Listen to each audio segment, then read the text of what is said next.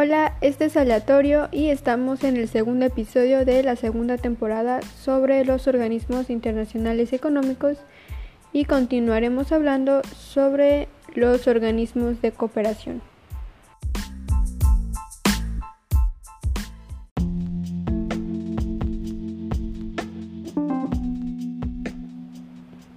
Comenzaremos hablando sobre el Programa de las Naciones Unidas para el Desarrollo, PNUD. Este fue fundado en 1965 y está encargado de la promoción del desarrollo. Su acción está centrada en contribuir a alcanzar eh, las metas o alcances de los objetivos del milenio que estaban pensados a lograrse antes del 2015. Esos objetivos son reducir a la mitad la pobreza y el hambre, lograr la enseñanza primaria universal y la igualdad entre los sexos, reducir la mortalidad de menores de 5 años en dos terceras partes y la mortalidad materna en tres cuartas partes, detener la propagación del VIH-Sida y el paludismo y garantizar la sostenibilidad del medio ambiente. Eh, como sabemos, estos eh, objetivos del, milenio no se lograron por completo, entonces actualmente se trabajan eh, más ampliamente dentro de los objetivos del desarrollo sostenible.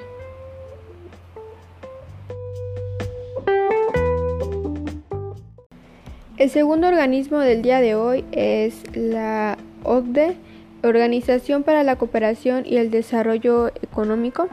Este fue creado en 1961 en sustitución de la OSCE, que era la Organización Europea de Cooperación Económica.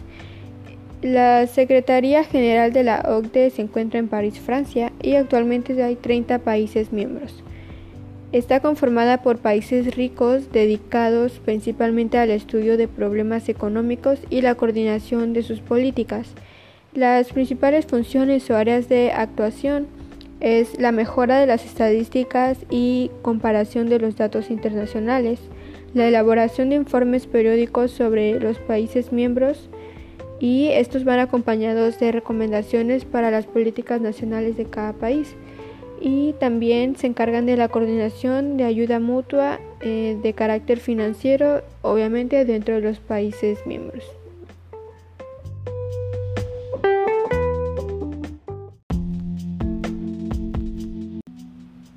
Continuamos con el Banco Interamericano del Desarrollo, esta es una organización financiera internacional establecida en Washington, D.C. en 1959 con el propósito de impulsar el progreso económico y social de América Latina y el Caribe, así como de promover su integración comercial regional.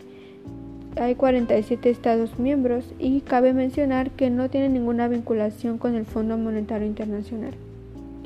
Sus principales funciones son destinar su capital propio, recursos obtenidos en los mercados financieros y otros fondos disponibles al financiamiento del desarrollo de sus países miembros, complementar la inversión privada y promover asistencia técnica para la preparación, financiamiento y ejecución de los programas del desarrollo.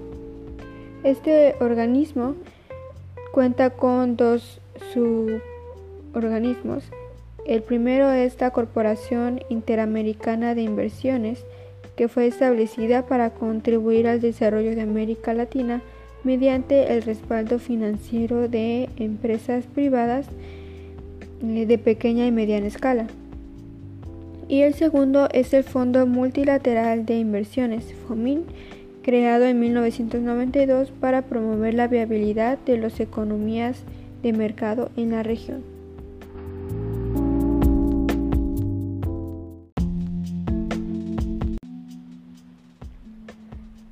El siguiente organismo del que hablaremos es la Comisión Económica para América Latina y el Caribe, CEPAL.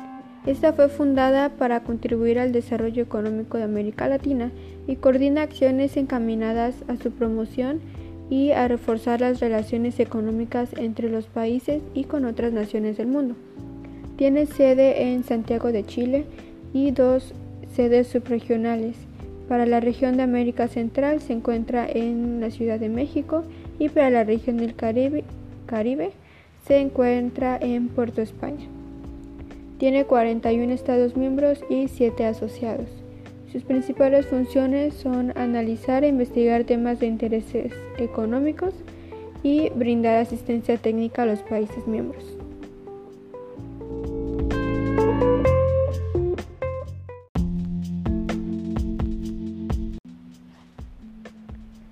Bueno, finalmente hablaremos de la Conferencia de las Naciones Unidas sobre el Comercio y el Desarrollo, por sus siglas UNCTAD. Esta fue creada en 1964 por iniciativa de la ONU para promover el comercio de los países en desarrollo y estabilizar precios de exportaciones y eliminar barreras de entrada a los países industriales. Cuenta con 191 países miembros y tiene sede en Ginebra, Suiza. Sus principales tareas son el análisis de la globalización y su efecto sobre las estrategias del desarrollo, fomento del comercio internacional de bienes y servicios y productos básicos, el fomento a la inversión y transferencia de la tecnología a países en desarrollo y la ayuda a la creación de la infraestructura de servicios para el desarrollo.